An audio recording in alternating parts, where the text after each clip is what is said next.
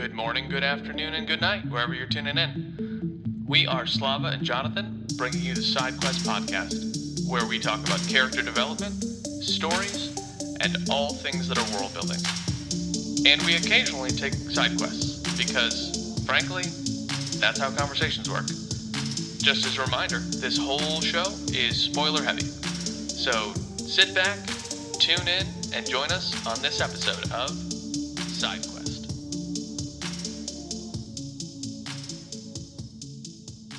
Another saucy Slava Saturday All the Saturdays are saucy when Slava's around. on the side quest. Well, we're back. Episode something part two. 17? I think it's 17. I think it's 17. Let's go with 17. If it's not 17, they'll, they'll correct us in the comments. And yes, you can leave comments on Spotify. 17. No, it's 17. I just wrote the title a minute ago on the file. So, definitely 17. But sometimes life is a goldfish. And I'm a butter bu- butt. All right. Don't touch the boat. Don't touch the butt. Oh, all right. So here's a quick side quest. I don't know what just made me think of this. The boat, the boat did. So there's this game called Chameleon, where it's like a board game, tabletop game, and you look at the card that you're given, and it's got a a matrix on it, and somebody rolls dice, and it you you look on the left column, then you look at the top column, you find the whatever, and then in the center of the table there's another matrix that lines up with it based on the roll, and somebody rolled the dice, and I glanced at it because I was, I think, working on my phone at the same time, and it was Jaws. And so you go around and you try to assert that you're not the chameleon because the chameleon doesn't have a matrix on their card. I wasn't the chameleon, but uh, and then people vote to kill the person or like whatever.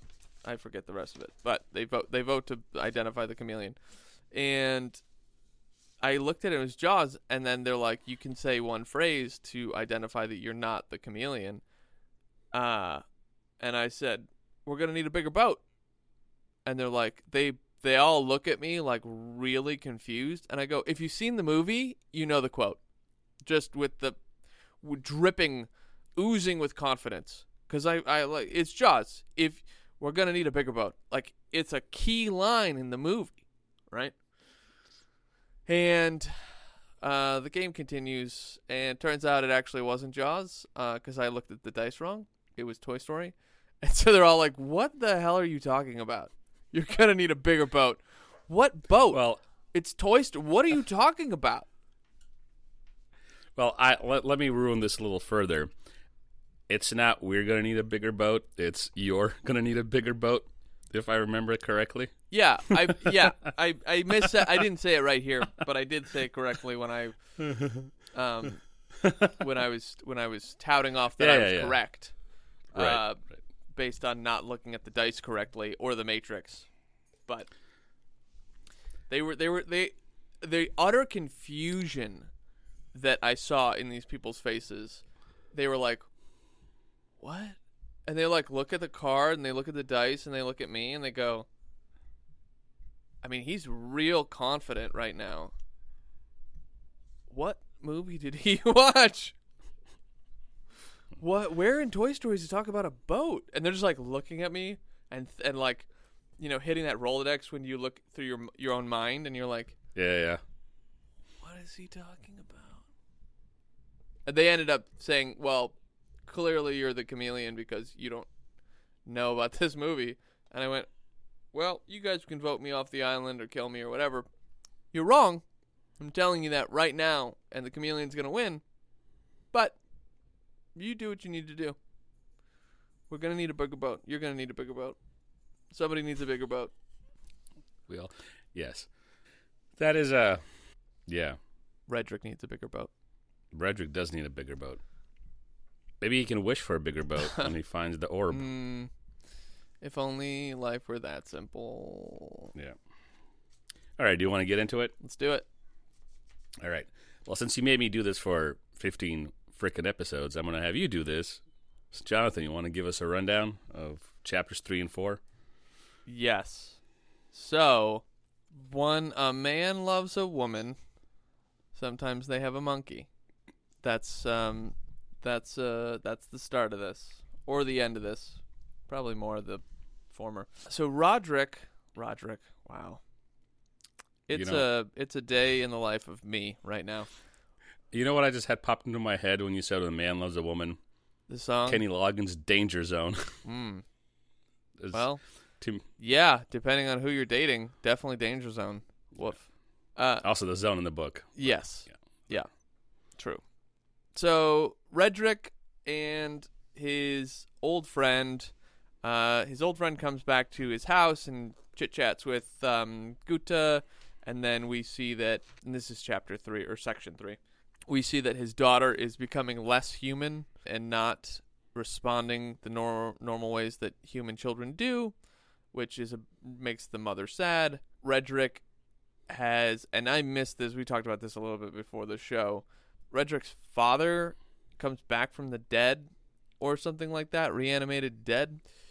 Now, Yeah, because of the zone. Yep. yeah, and and you can dive into this more in a little bit, but I thought he was having flashbacks to his father because I was like, oh, clearly his father's dead, so it's a flashback, and I just kind of accepted that as fact because of translation issues or like not issues but like translations between Russian and English because I didn't know how to make sense of it otherwise.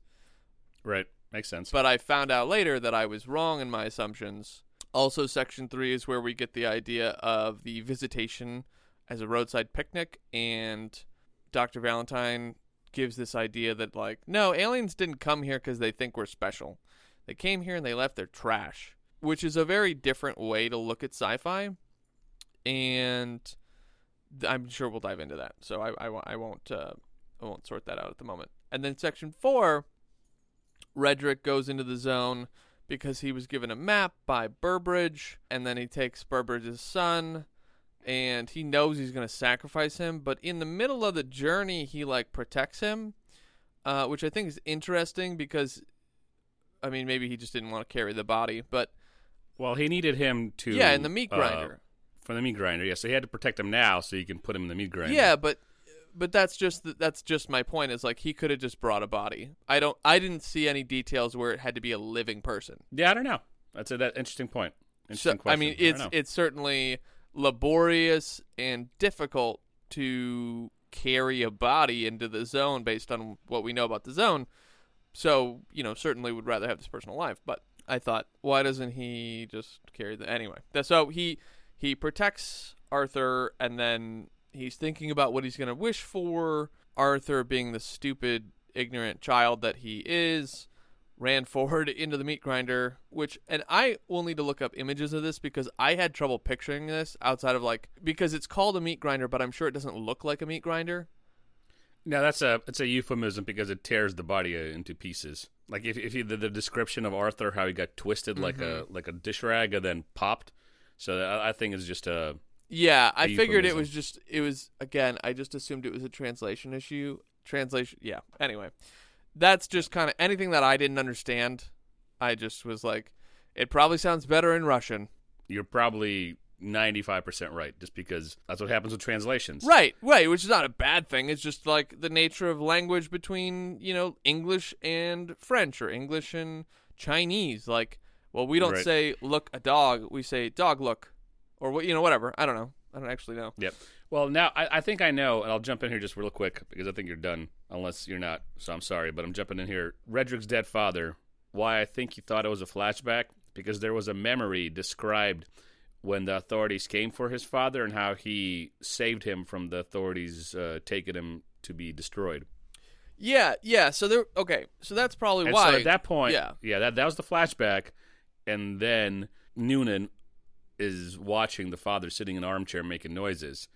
What I think also might be confusing, the POV changes sometime. It doesn't really change, but the POV goes inside Redrick's head, and he starts talking in the first person, but it's all his thoughts. So we get an omnipresent mm. POV, Yeah. but then it narrows down. Everything gets italicized, and this is just Redrick thinking or talking, and then we back out again, and it's omni, om, omnipresent kind of. That's omnipresent, yeah, om, Yeah, omnipresent POV. Third person Yeah. omnipresent, third person limited, or first Yep. person. And and and I think that that's probably what played a factor here as well. It's a fun storytelling technique, and not many people do it well. And even though I didn't understand everything, I the the the nature of the story was still there, right? Yeah. So anyway, that long, lengthy me attempting to explain Roadside Picnic. There you go. Read the book. No, very good. Yeah, and read the book. It's a good book. It's actually like a novella, I would say, but That's fair. Whatever. I mean, it only has four sections. It's not very long. yeah. Yeah. Let's talk about the first thing since well, that's the third thing on my list, but let's talk about it first because we're here. I know you discussed this with me a little bit and how you were I guess kind of turned off by this style is we don't get a lot of backstory about anything. There's a lot of ambiguity about the characters. We get little vignettes. We get their internal thoughts, but we get very little as to character building. So you don't see an arc. Like we just finished recording The Way of Kings, like Shallan and Kaladin, who were the main POVs in it. We see an arc. We see a growth. The Shallan that comes to the city where Jasnah is, trembling and timid, is a different Shallan that saying like, "Nope, I'm going with you to the Shattered Plains." The Kaladin then that's angry and morose in a slave wagon Yeah, is different than the. Kaladin who's about Right. Yeah, then Then Bridge Four Kaladin or Kaladin Stormblessed. Right. Yeah, different person. or. Cal Kaladin the captain, right? So here you just get vignettes of Red, who's always red, and he was red when he was 31 or 29 when we first meet him, and he's red when he's 31 after his uh, prison sentence. Noonan is Noonan, and the only the only arc that I see is finally in the end where Redrick decides after sacrificing Arthur that he's not even going to wish for his daughter to be better again. He just wishes for the same thing that Arthur wanted to wish for, which is happiness for everybody, right? And then he adds a line and may nobody be left behind, whatever that means. Whatever that So- means. My question is Is that the best wish to ask? no, no, no. my- uh, That, that's a good that's question. a good question. Yeah. That's a very good question. But my, my, my primary question for this is why'd you hate it? Uh, you know, because explain that because I think that's a good a good tangent. So tell the audience how what you thought about the ambiguity of the book because the authors wanted you to a lot to be left to author interpretation. At least those who did analysis on this book that I read, that's their position. It's ambiguous, so you can figure it out for yourself. But Sure. Tell me more. Sure.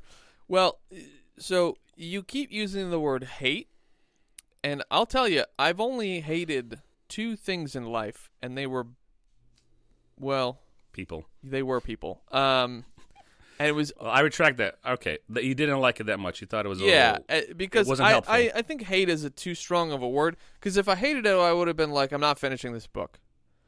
Okay, Oh, fair enough. actually, I have hated other things. Can we? I'm just gonna. We're gonna go down this road real quick. So there's a Let's do book it. called the Wish, the Wandering Inn. It's Okay. it's like a progressive fantasy.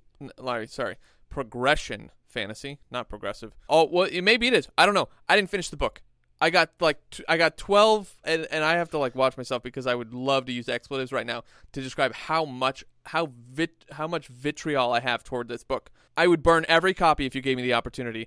Now that said, I did run into someone, my younger brother's friend who's uh, his DM for for Dungeons and Dragons. He was like the first book's garbage, the author's rewriting it, but if you could get past the first book, every other book is primo. And I was like, well, I couldn't because it was too much whining. It's as much as like I hated Divergent.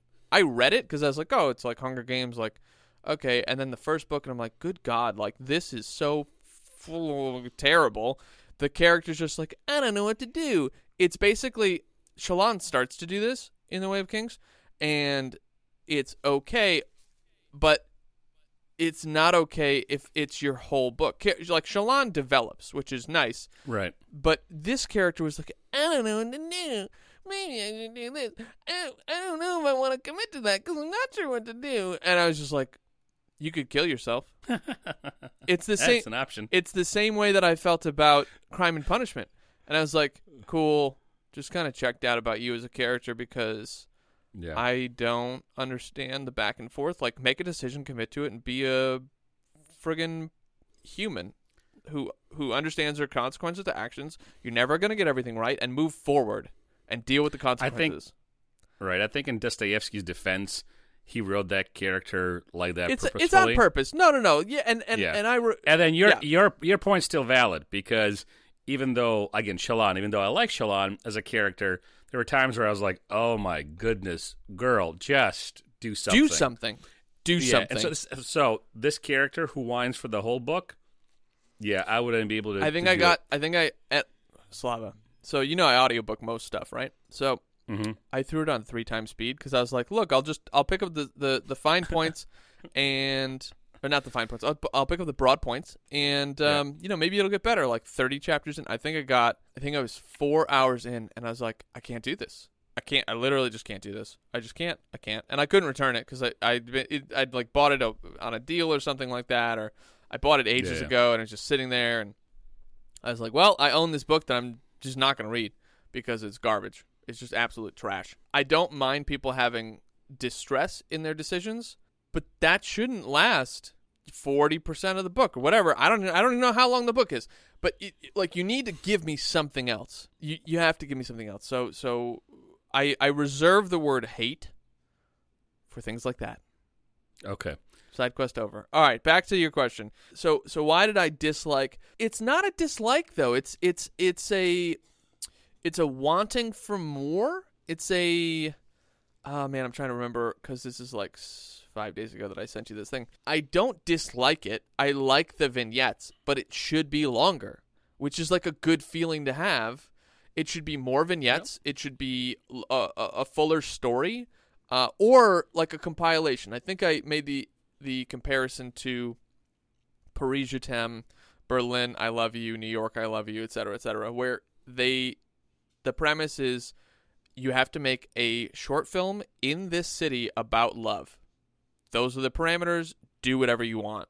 And so, like, Paris t'aime was this big piece, and there's one where Elijah Wood, who played Frodo in The Lord of the Rings, is a vampire falling in love. And then there's another one of like a normal New York couple couple that's falling in love. And it's just like but they're all set in different time periods and different wherever. Like the parameter is it's New York and you deal with love.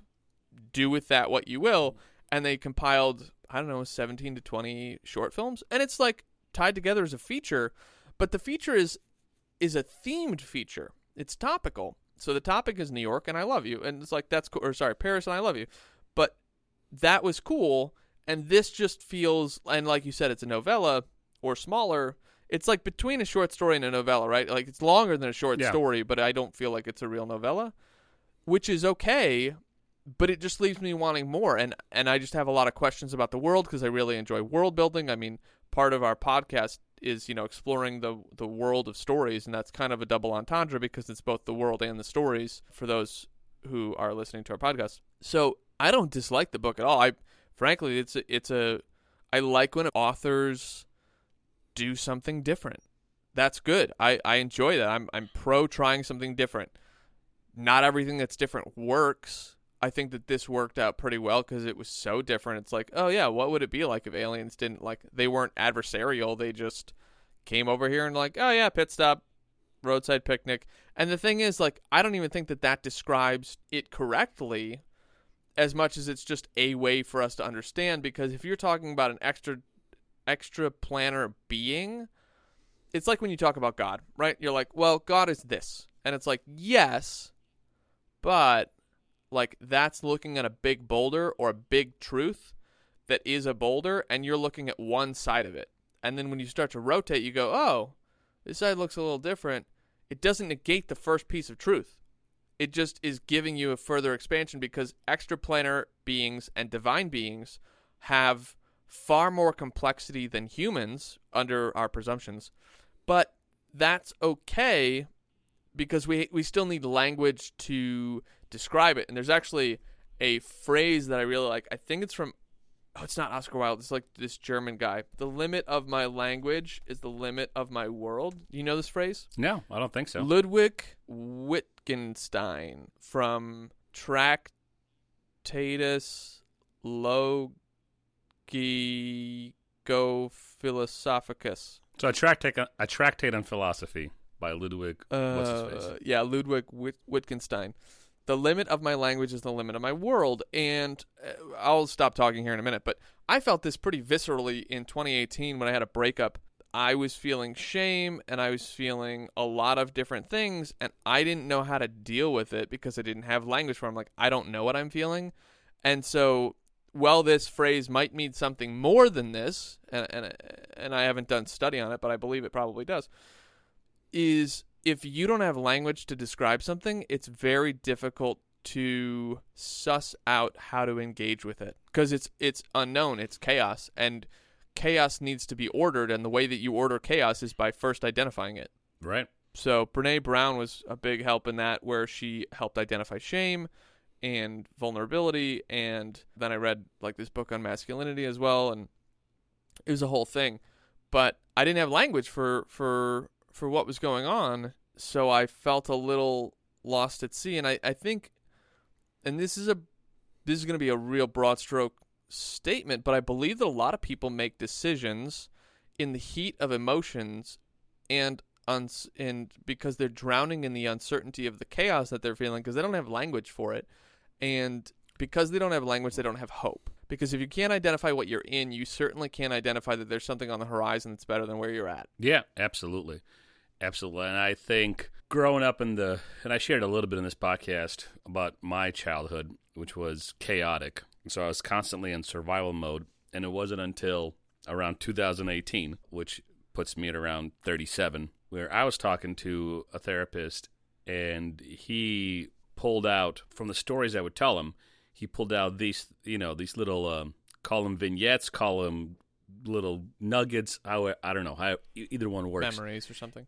Yeah, memories or something, and then he would zero in on a particular slice of that memory and say, "How did this make you feel?" or "Explain this. How would how do you look in the back now? Explain this action by your you know by your mother, or explain this action by your stepbrother, half brother. Explain that to me. How you know?" And I would, and he would, you know, kind of reel this thing out of me, and then I'd be like, "Oh, that's what I was feeling." Yeah. I was feeling rage. I was feeling fear. Yep. Whatever it was. So you're absolutely right. I'll, I'll end it there because I don't want to Well, this take is it off the rail. No, I think that this is a good. I, uh, you know, it's not exactly on topic, but it, the whole the whole podcast called SideQuest. So with this lets us justify how conversation works. The this is why I'm such a big proponent of journaling, and people are like, "Well, I just don't journal," and and I'm like, "Okay, cool. Well, you literally journaling is learning how to think about how you engage with yourself. Like that's what journaling is, and how you process the world around you and the things that are happening around you, to you, and in you. Like that's what journaling does. And so, yeah, you don't have to do it, but you also don't have to be a healthy person. You don't have to keep a budget. You don't have to like work out. Like, you don't have to do anything because you get to be a free agent. But I I tell people and I've been touting this lately too. It's like people don't want to be healthy. Why? Because being healthy is boring. Being healthy means you have to keep a budget. Being healthy means you have to go to the gym. Being healthy means you go to a bed at the right time. Being healthy means you don't get to eat all the things you want to. Being healthy means that you don't get to you tell yourself no a lot more than you tell yourself yes. Yeah. Yeah. So I've been on an alcohol fast for the past since January. And I've I've started have you know having a, a drink here and there again, A but bottle a night, nice. a bottle a night at least. No, not at all. so for the longest time, I would have a drink a day, and it would probably be two actually, because I would have a, bo- a, b- bottle of wine. I would have a See? glass of wine. No, Slav, it's okay. This is a a safe place. You can tell us.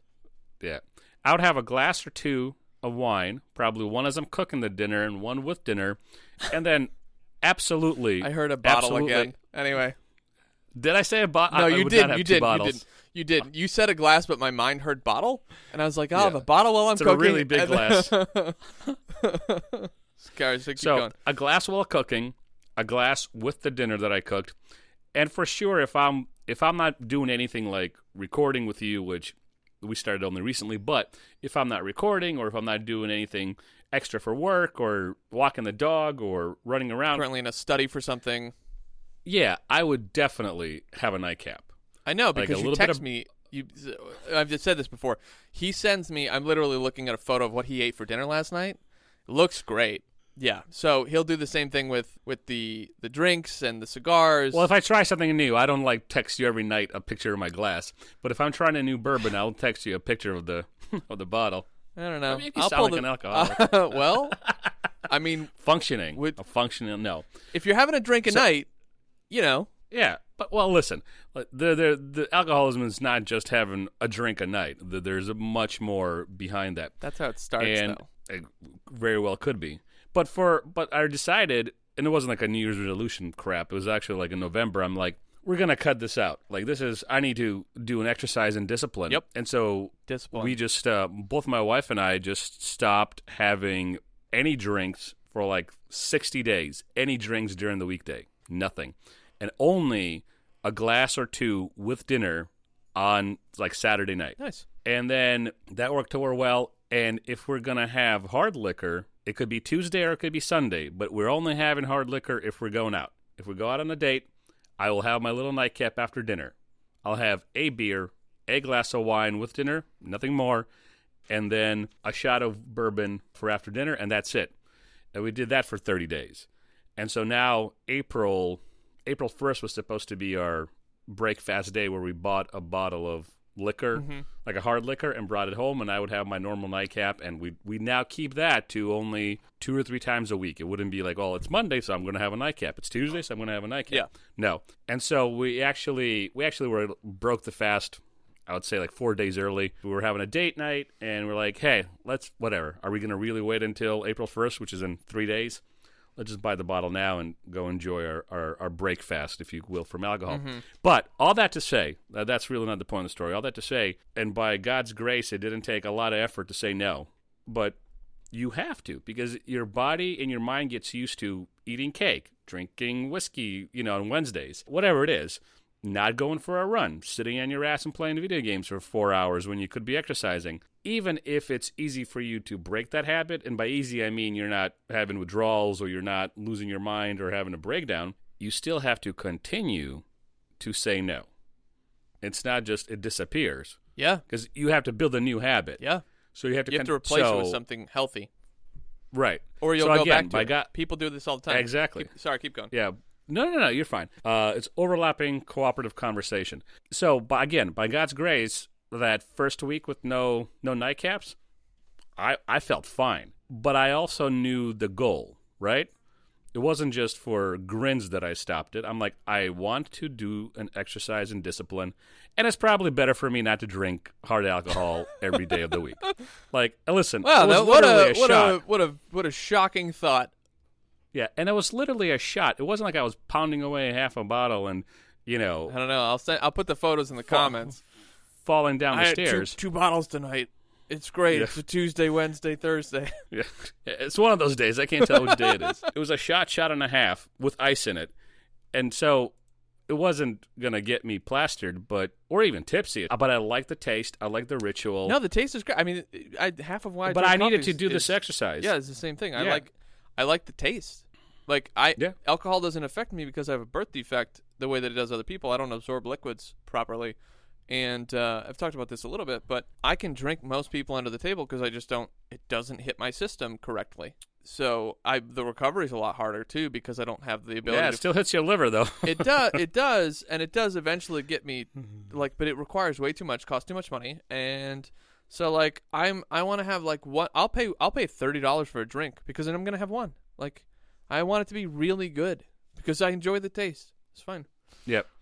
And so for me, whether it's smoking cigars or having bourbon, trying different bourbons, trying different scotches, it's a ritual for me. And I like the taste. And by ritual, I mean I've had my dinner, I've had my No, long yeah, day yeah. or my short day. I want to relax. I want to watch a movie. I want to play a video game. Yep. I want to read a book. I want to listen to Kaladin, you know, Stormblessed go through his thing. Mm. And I want to have my bridge four you know, have my Yellowstone bourbon. Shout out to them. Uh, they, it's a, un, I think it's a fairly, I don't want to say a photo of that unknown. one? Yeah, yeah. It's Don't one you that I still want to me a buy for bottle? you. there we go I do. This is one I want to buy you. we but covered this in a because previous you look- episode and i still don't have that bottle everyone i just want you to know that Hey, you could come help me anybody drink, can dig a french drain instead if anybody can figure out how I can ship a bottle of liquor to Michigan without being arrested by the FBI, because you get you have the most draconian liquor laws I've ever heard in my life. I can literally not ship n- no di- no distributor that I found, large or small, even on the border of Michigan, can ship to Michigan. Like, and I've searched for about, you know, I would say under 20, but v- over 15 different distributors, big and small, nationwide and localized to the Midwest, specifically Illinois and Indiana. Nobody ships to You Michigan. You got to do it like they did So- in twenties, buddy, Yeah. So Send me a anyway, shout out to. Yellowstone. with clothes in it. Yeah. And I'll sell the dresser and give you the money back on the dresser. Sounds fair. but yeah, so a shout out to Yellowstone. They they have a really good um, Tennessee whiskey.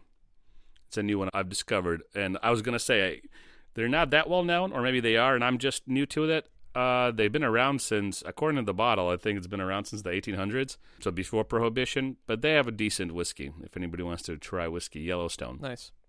And I, the bottle we bought for our breakfast is their malt whiskey. That's 108 proof. Interesting. And just one little Malt ice whiskey, cube huh? in there.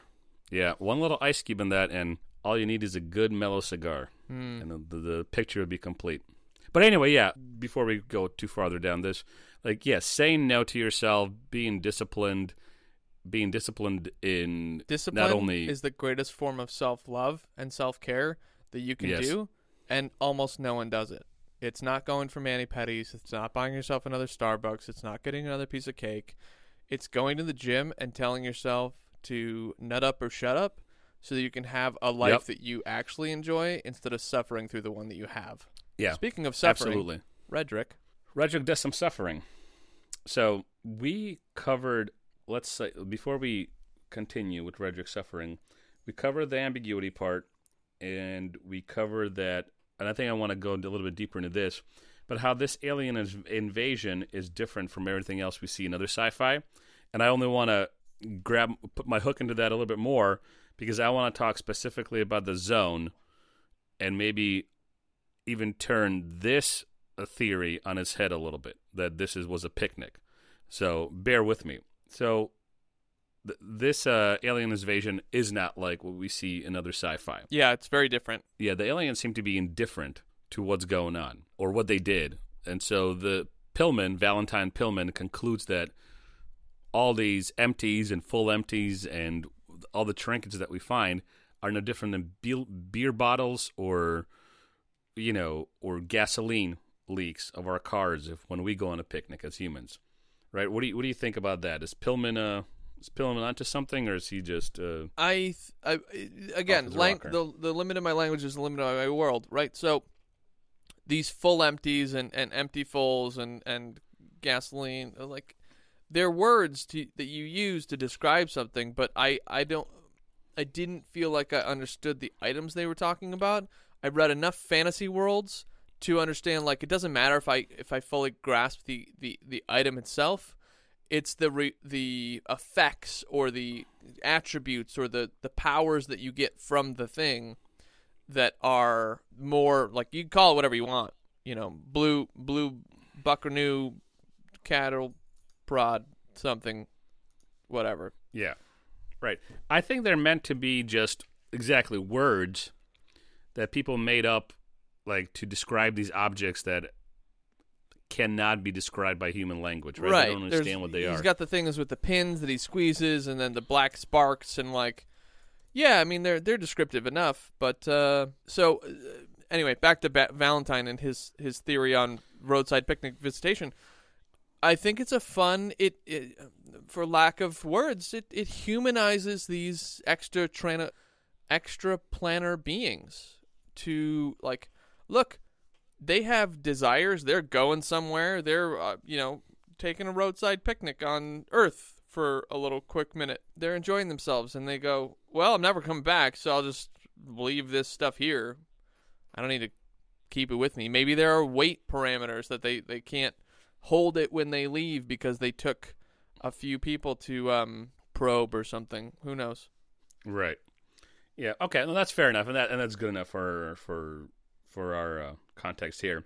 So then, after these aliens leave, they leave behind the the zone. one thing What were your thoughts? W- before you get before you get into that, one thing that I would have liked to have seen is what are the areas that don't have zones like now, right? So so so we, there's six zones, and but like it didn't sound as if the whole Earth was covered in zones.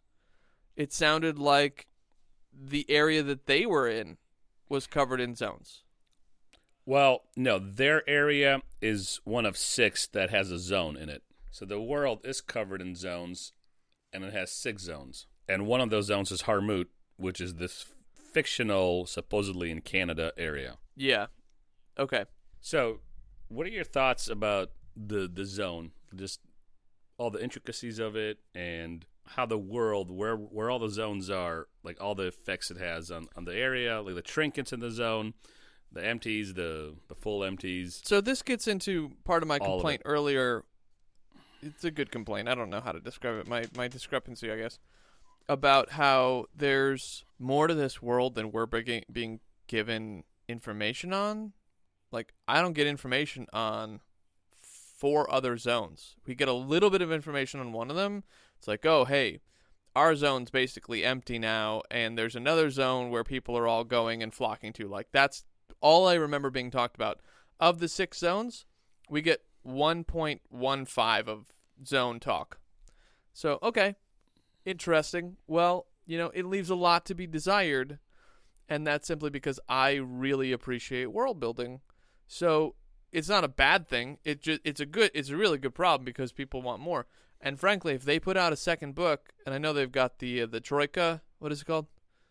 The uh, thing Tales of the Troika. couple. Yeah. something like that. Were you about to say there's more? Well, there's more books by them, and well, I don't know no, if they all talk about. Yeah, I don't. Didn't you? uh, talk it, about this. yeah, they're not part of this world though, right? They're different books. No. Yeah. No, they're different books. So, I mean, people are hungry for new intellectual properties that cause them awe and wonder. Mostly wonder and curiosity, actually. And because of that, when a new series hits well, there's an opportunity to expand on it. It's why Harry Potter did so well back in the day because people were like, wait, what if there was a school for wizards? I don't know. Okay, yeah. Seven books. Millionaire. Billionaire? Millionaire. Billionaire? Uh, billionaire. So, like, people want new intellectual properties, new worlds where it causes them different ideas of wonder and awe and curiosity. And, like, they have an opportunity here. I don't think they're tapping into it. Now, granted, I don't think it'd be as, as large as Harry Potter or anything like that. But the fact remains that authors should continue to put out content that their audience is interested in. So there's a reader that I want us to get to, or uh, an author named Will Wight. He's got a series called Cradle. He's 10 books deep. Sorry, 11 books deep? 10 books deep? 10 books deep. Mm, 11. I think it's 11. And he said, Yeah, I think after book 12, I'm going to call it. And it's like, No, you're. No, no. Like, people love your world. It's progression fantasy.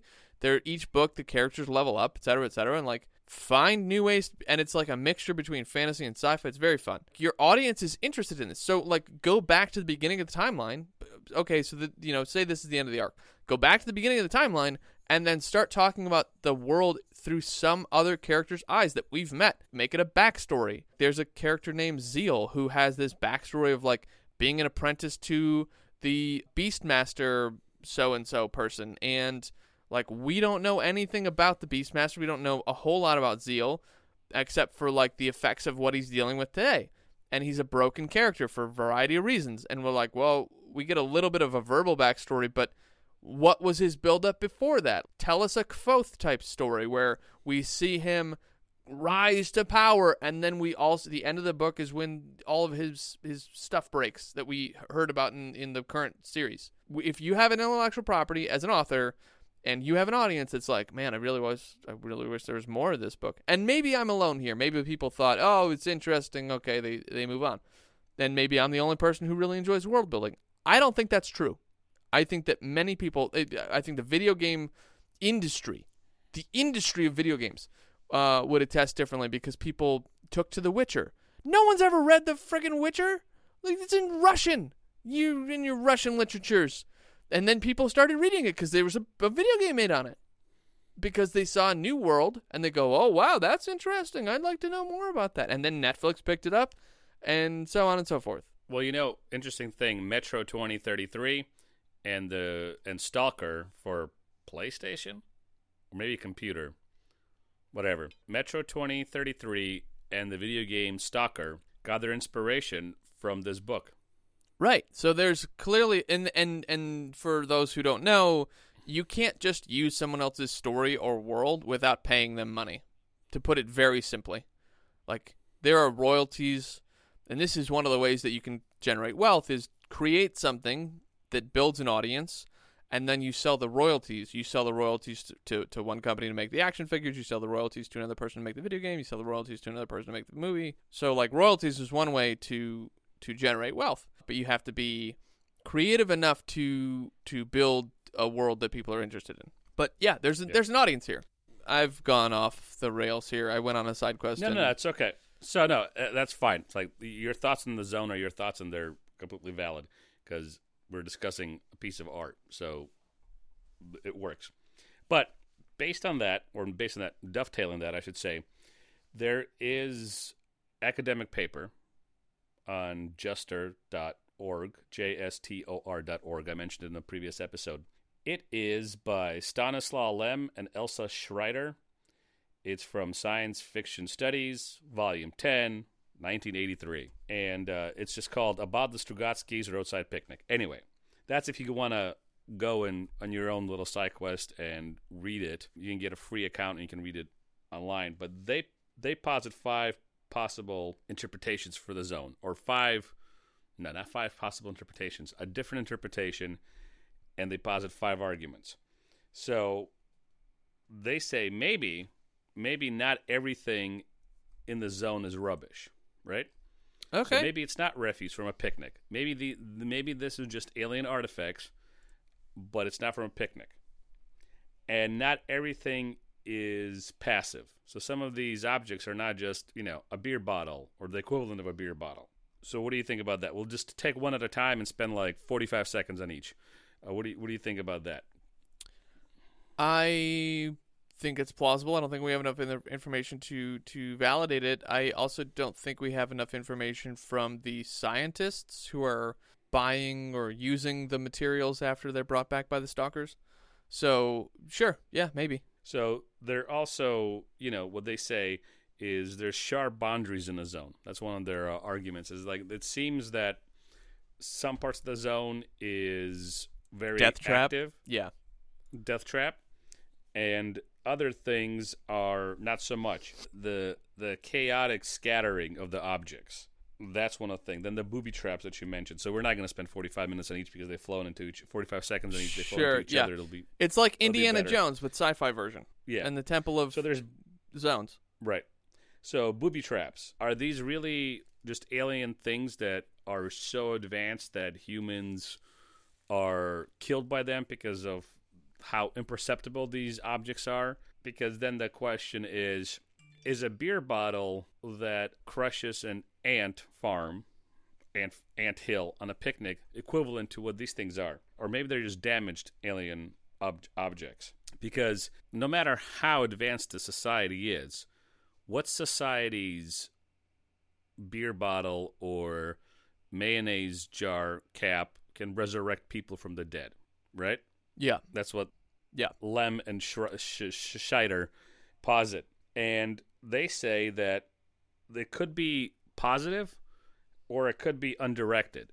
So it could be these items actually do reanimate objects because the society is so advanced, or this is an undirected re- consequence because of whatever happened. And whatever happened is is this really a picnic or was this a crash? Did, did alien did uh, did the aliens really crash on our planet? The crash seems more viable. Yeah, they didn't want a picnic and they didn't want to take over. They were just going on their merry way to Alpha Centauri to you know would do I don't know take pictures of it, and they crash into the planet. These objects did have positive uh, attributes to them. That they they were meant for something like resur- you know reanimating matter or some sort of gravity machines, right? But because of the crash, and because they're from a different side of the universe, they're now in, they're now crashed and damaged, and they're on the planet Earth with its specific physical properties, with its laws of physics and gravity and thermodynamics and all the other stuff. So these two worlds collide, and now you have a zone. and you have Pillman, who is technically right because, yeah, from his vantage point, maybe just a picnic, but he's technically right. These things we know nothing about them. We think they're going to advance us technologically, right? We think this is going to do good things, but is it advancing anything? With all the government, con, you know, involvement and scientific involvement in the zones, has the human race what? It's been like six years, I think, ten years since the crash. About six to ten years, if I remember correctly. Yeah, that sounds since about the right. crash, and all we have, and all we have is monkey children, deformed sperm of the stalkers that create monkey children, and we have Burbridge with rubber legs, and we have Four Eyes and the other and the, whatever the other nickname is for the stalkers. They're all scattered dead bodies. We have Arthur who gets eaten by a meat grinder. We have the cops who are chasing the stalkers. We have the stalkers who are evading the cop. We have this government entity that Noonan is part of. They're trying to catch all the stalkers, uh, but you you kind of get the idea that they're not really um, they're not like good cops trying to stop bad people. Even though they're trying to stop the stalkers, it seems like they have nefarious plans too. Yeah, it's 'Cause you have mercenary this stuff. other entity, right? They have, you have this entity who tries to get the hell slime from that's from last episode where, um, even though Redrick helps them, he turns himself in. So you have, you just have a, a lot going on, and I think I kind of said more than I wanted to, and there was a question somewhere there. So What are your thoughts on on that theory? that it's a plane crash, or did you switch? Yeah, that it's a that it's a crash. Yeah, I think that that seems like more a more viable possibility. But I think the the proposition from the characters in the world that this is a roadside picnic is a fun, mundane way to look at things because Carl Jung and Viktor Frankl both posit that humans need to define suffering if they want to survive. Man, I'm super over- oversimplifying that, but we often will take the things that occur and find meaning. We have to give meaning to them. And a roadside picnic is just as viable as a crash. I think they're both fun. I think they're both interesting. I think the crash seems more viable than the picnic, though. Right. And what I what I find interesting about these kind of discussions and papers that are written like by Lem and Schreider is there's three things going on, I think, and I might be oversimplifying it. There's the author's intent, which some of it is available to us, some of it is not. Right. There is what is the fallout of that. I'm going to put in a separate category, but the fallout of the author's intent. So if an author writes a book to convey a message and uses a story like this to convey a message, there's something that happens in the story that's kind of underneath the meta narrative. A guy named Red, who we don't get his backstory, but I'm sure in the author's mind he had some sort of backstory to give him the characteristics that he has and explain away the actions that he's taking. Right.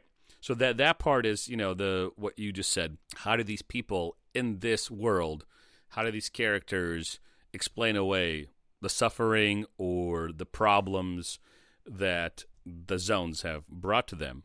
And then there's us who can pick apart and theorize well, maybe it's not a picnic. It's very plausible and valid for Vladimir or Valentin Pillman to say it's a picnic because that's Pillman in his world from his limited vantage point trying to understand the zone.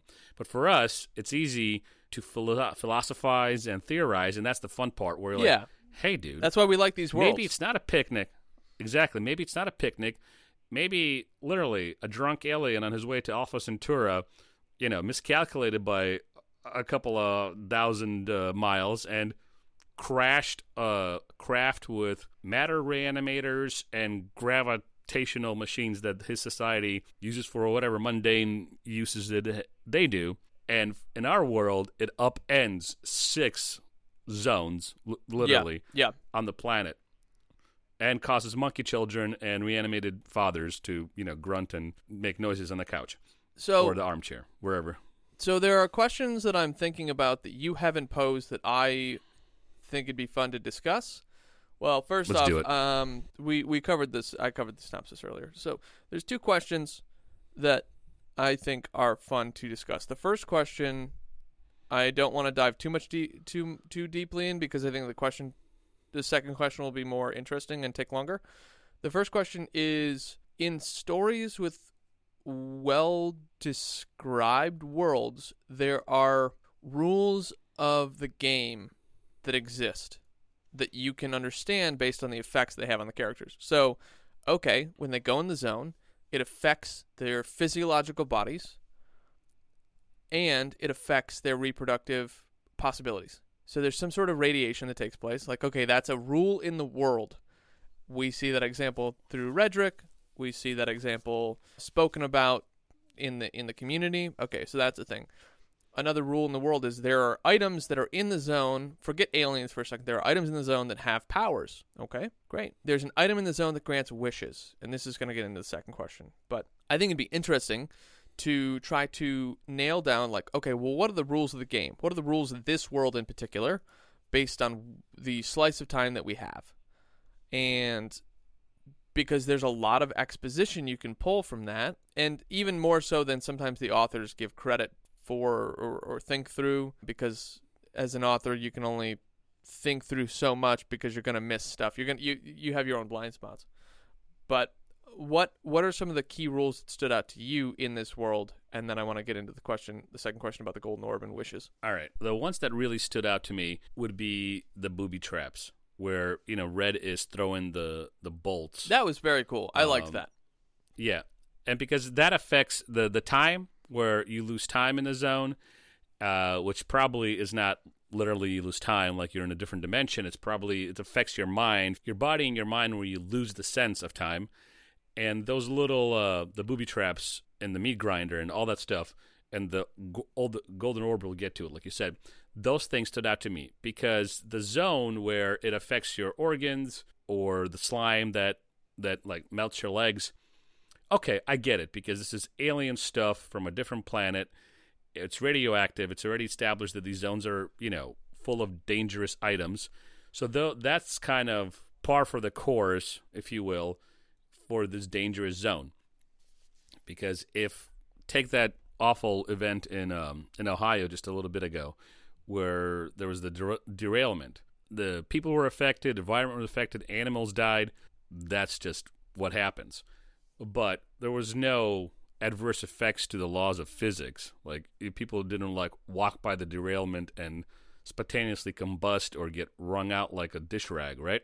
Yep. So those little things really stood out to me, and how dangerous the life of a stalker really is. Because to survive as long as Red has, he has to have seen people die.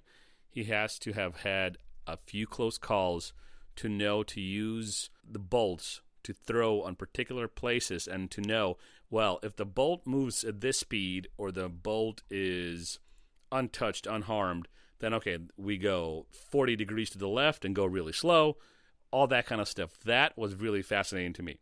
Those are the places in the zones and the rules set up by the author that stood out above everything else. Okay.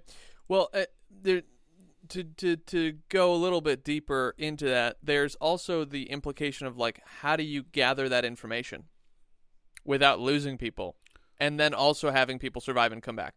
So there's just like the understanding of the world. I think is very fascinating. So that I Well, you you do it by having a couple of Arthurs. Like the stalkers are Yeah. very very callous in some sense where or pragmatic if you want to use a better word.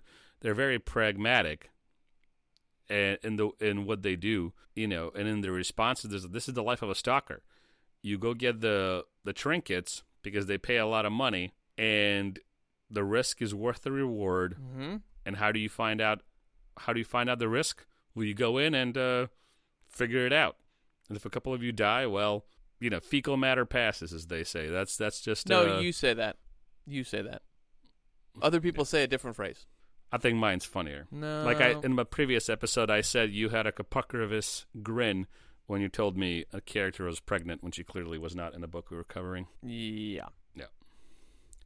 but that, that that's to me sorry like let's I, I like your question i want to go deeper in it so that's what stood out to me and you do have to sacrifice humans to find out like that's you don't have to go into it going all right we're going to take arthur and put him, put him through the meat grinder but let's say four stalkers go into the zone they understand that one of them might die One of them might have rubber legs. One of them might come back and make a monkey child. Yeah, which is why Redrick is always so high tension. His neuro- his so. neuroticism's high, super high, and his his frustration too. So yeah.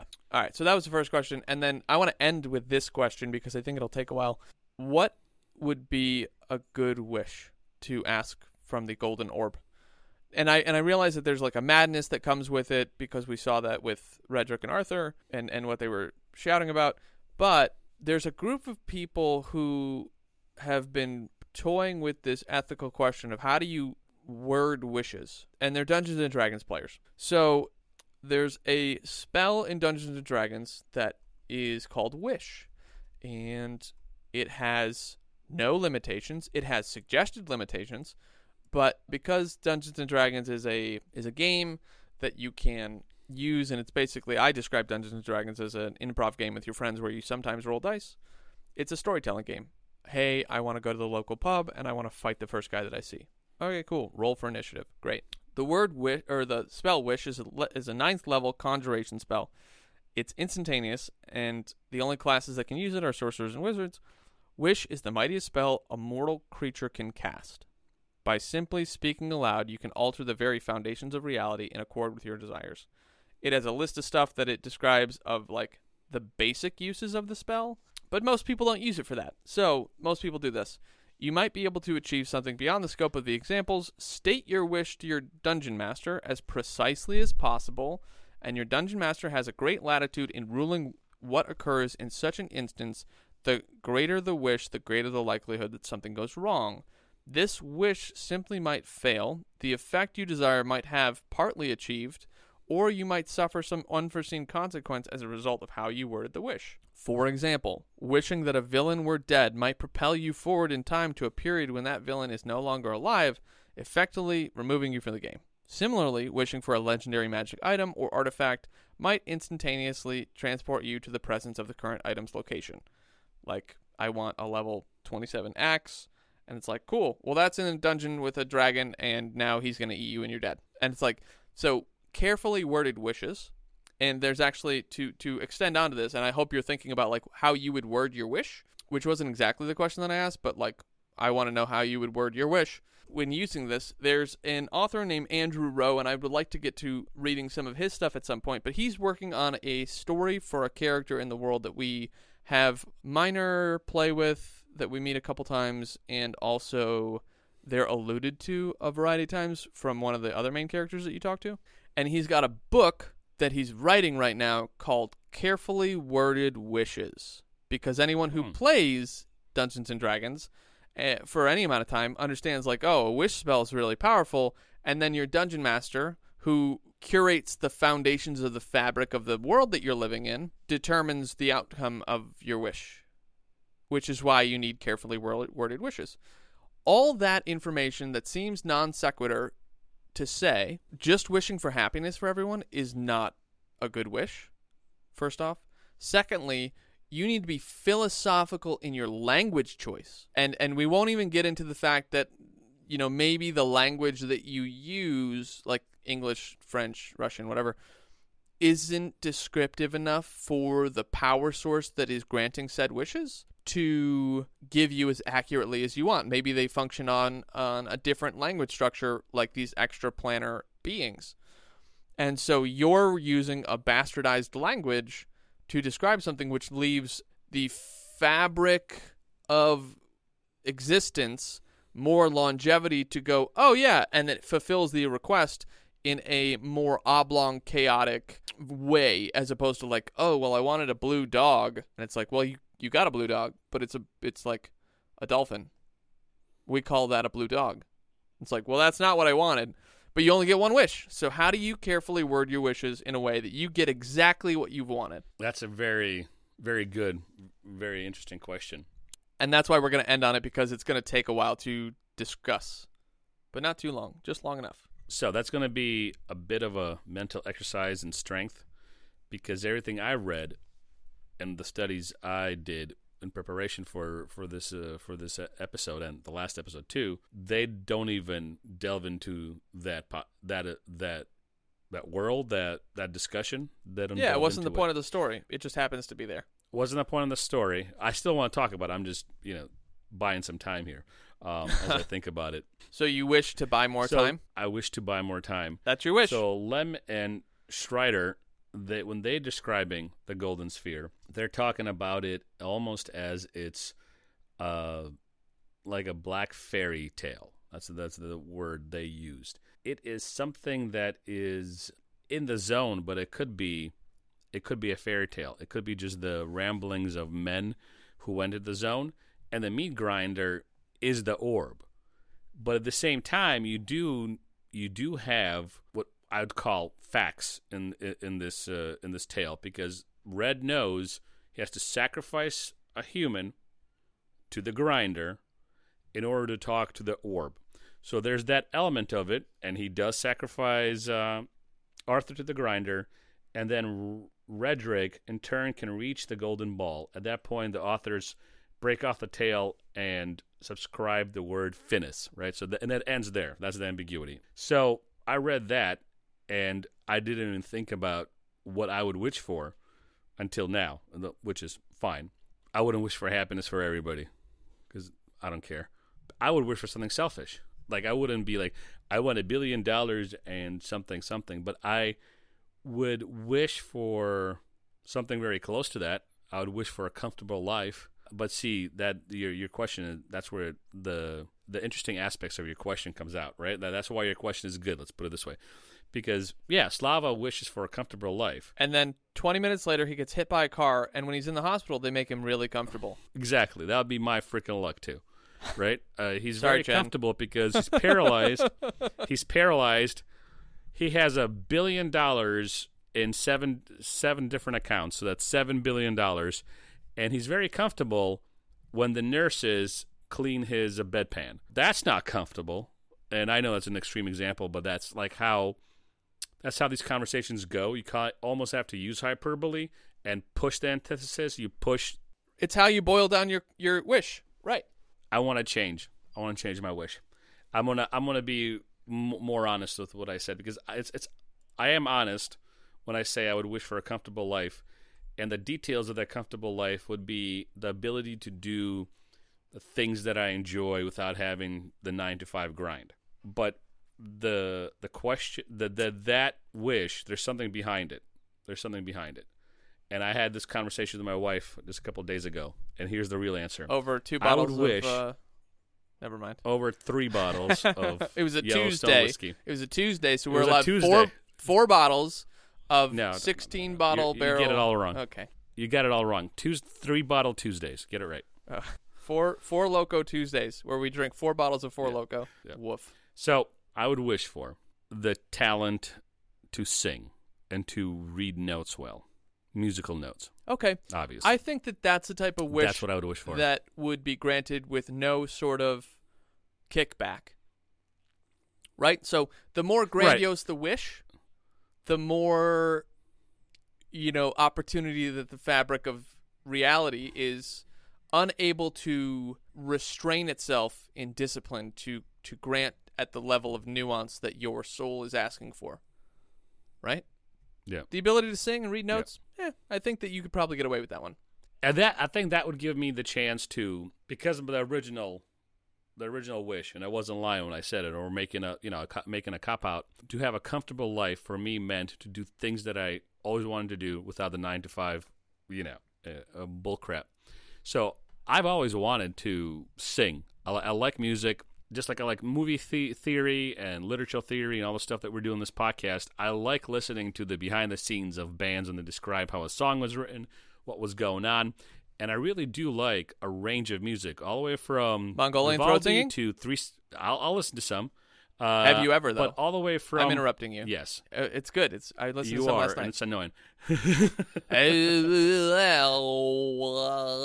it's it's I'm not doing it justice, but it's I do- was listening to some last night. Anyway, keep going. yeah. So anywhere from Vivaldi's Four Seasons to Mm. Three Six Mafia, like Nice. ni- everything.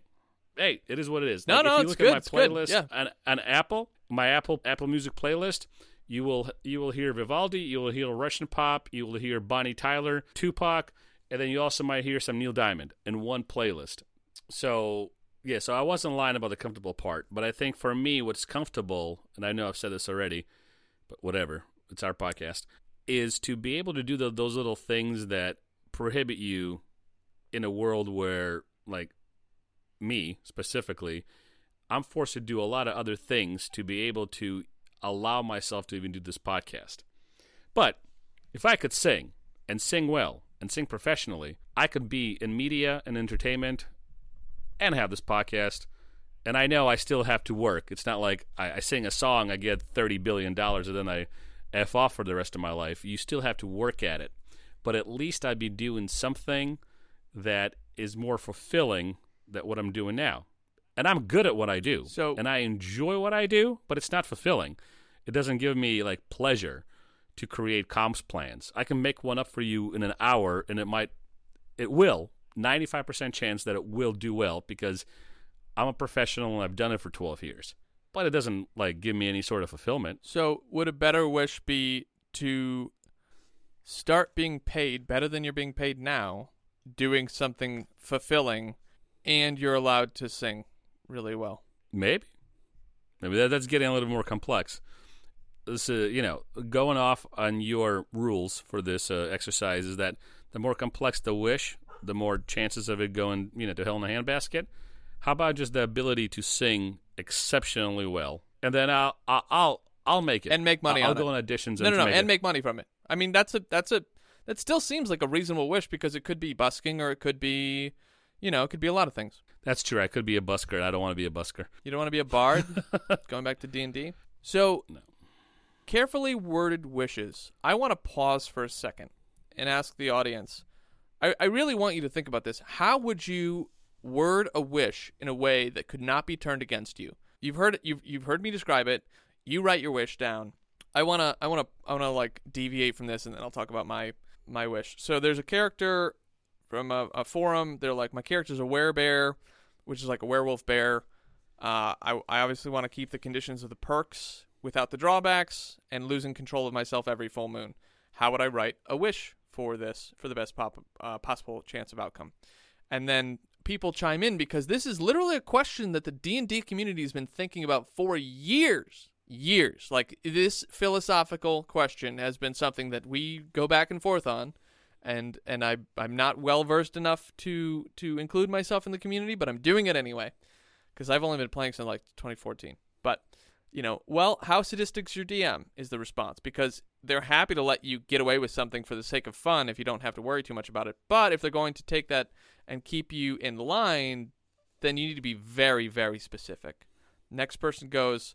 You could say something like, "I wish to be cured of lycanthropy," which is like this this um, being a werewolf bear, but still retain all of its effects and characteristics besides that which happen as a result of the full moon. And then someone comes and rebuttals that with like, well, there's a lot of room for interpretation here, kind of like we just described, where it's like, what does cured of lycanthropy mean for interpretation? And so it's just these quick four comments, uh, like question, response, response, response, is what we're dealing with here, where you continue to boil down the linguistics of the actual ask of the wish, right? So you you want to think about how you would word and again you know if you want something simple like slava was moving toward like i want to be able to sing and read notes well and get paid for it like it's not a big ask you know and it's something that you could literally train yourself to do over the course of let's say two years right like two years part-time you know you spend two hours a week on it right like and you could become pretty good probably i, I think that's a fair That's six. Yeah. yeah, fair. So, carefully worded wishes. I want to know. I really, I really want to know what wishes you, you audience members would ask for. And it could be fame, it could be fortune, it could be you know new skills like Slava. It could, it could be a comfortable life. Uh, and I want you to type them out in the comments because Slava and I will go back through and give you the the response scenarios of okay, great. You want a comfortable life? Great. And then, you know, it's it's not a bad life. You know, the the, the response we did here with Slava where, you know, 20 minutes later he gets hit by a car and he's made really comfortable in the hospital. It's like, okay, it wouldn't be that extreme necessarily.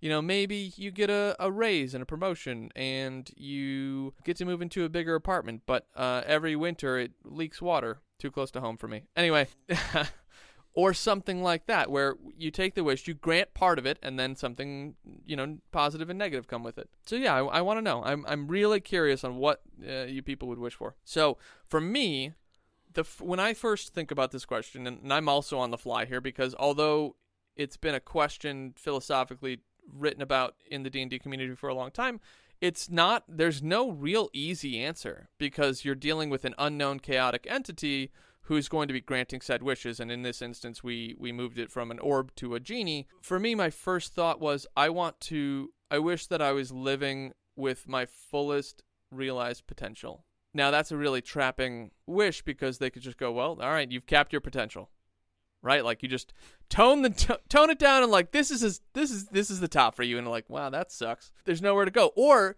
in the reverse, like it's you ever seen Monkey's Paw or like read Monkey's Paw? We should we should dive into that at some point. And if it's a short story, and I think it is, maybe we just like do that as a stand-in episode next time because it would go along with this. Maybe they they they make me realize my full side potential, and I become like Slava said, you know, a musician who's well paid and whatever. But I'm absolutely miserable in life right? Like I get everything that I wanted, and now nothing's hard for me. I can pick up any skill in 20 minutes. I can be a nuclear physician, a uh, nuclear physicist in 20 minutes, and I'm I'm the best in the world. And it's like, okay, well now life's easy and boring, and like part of what makes life interesting is the struggle. And so you have to think about these wishes in a way that you play out the scenario. And and frankly, there's actually been studies done where people who play Dungeons and Dragons are better at taking risks in their real lives because they practice taking risks regularly when they play their sessions. Well, maybe I'll try this. Character Hmm. Okay, well, you roll a new character. All right, well, I did this before. I tried to jump over a chasm that was further than I knew I could jump, and I tried to whatever. Okay, well, I know not to do that next time, but that doesn't mean I can't try using this magical item to help get across there. Like, okay, you use it, you get across, cool. And then, you know, maybe I'm going to try this other daring feat. But they have better risk mitigation because they they can start to see the problem in front of them from different angles of like, well, I know my abilities. How can I use those abilities? Because I know I'm, I, I I better know my limitations to get where I want to go. And and I thought that was interesting because it's it's just role play. It's saying, hey, you know, here's your scenario. And if you're practicing interviews, like I, I've never been a great interviewer because I didn't have to do it a ton growing up. In my jobs, it was like, oh, you want to be the janitor? Great, you got the job. You know how to clean a toilet? Cool. Boom, you got it. So, like, when you start to get these higher tier positions, like, you have to interview for them and they want to know more about you. And it's not just like you might be a great fit for the job, but if you can't convey that to them in an interview, then they're not going to hire you. So, understanding the ability to convey something and I've lost exactly what I was talking about. I mean, I'm tracking with you, but I I, I, you, I lost you only got us so far. I, I thanks. I the the risk, and you can leave this in. I, I I like had a point about risk mitigation and practice, uh, practice role playing, role playing for interviews. Like it's the same thing. You can you can you can interview. You can practice your interviews with your friends, and they can hit you with the hardest questions because then you've prepared for something. It's like lifting weights. Like, oh, I know how to do 10 reps. And then three weeks later, like, well, now you can do 20 reps because I've practiced. And I can throw a football better because I've practiced and, and used the muscles. So, yeah, and, and that's why I said when my wish, I wouldn't even ask for money. Just give me the talent, and I would want to pursue whatever it is I needed to pursue with that talent. You know, whether it's additions, whether maybe it is busking, whatever. Um, because I think life without struggle is boring. The struggle does propel you know you to excel. It's part of part of human existence. You can't run away from it. Yep. So you could either use it, adapt, and learn, or or whine about it. I suppose. I think my wish, as I'm thinking a little more about it, would be that I wish that I had the capabilities required to always assist the person in front of me to reach their next level of potential. So like a wunderkind life coach, or well, not a wunderkind because it's a wonder kid, but like a like a Uber smart life coach. It doesn't necessarily. And I don't need to mean, be like, smart. given- It could be networking. It could be a lot of things, right? So like, I, I think about the meme. I am the captain now. I'm the genie now, right? Because I'm now able. I'm now equipped with whatever is required, and it doesn't mean that I get to retain the information. I, I just help the person get to the next level. Or you can ask for unlimited wishes. Nope. and then keep fixing all your every time anything goes wrong, and just die a haggard, insane, And your final wish is, unfulfilled lunatic, I wish I never wished any of these. or happiness for everybody and let everybody be free and throw yourself into the meat grinder. Well, so be it. Anyway, that's the episode, folks. What would you wish for? And how would you write your wish out? Yeah. So the two places right now where you can submit these comments would be Spotify because you can drop comments on the episode and Instagram where there will be a graphic announcing and TikTok. I just put that. Uh, but there will be a graphic announcing carefully there will be a graphic worded wishes. You let me finish. oh my gosh. Yes, and TikTok.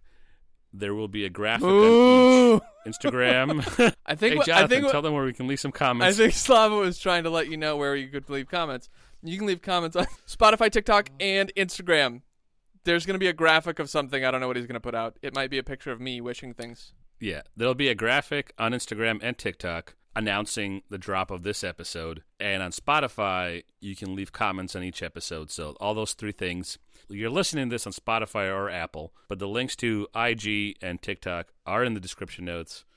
Tell us what you would wish for. I wish that this episode would end. Moo. Moo. Moo. Moo. Oh.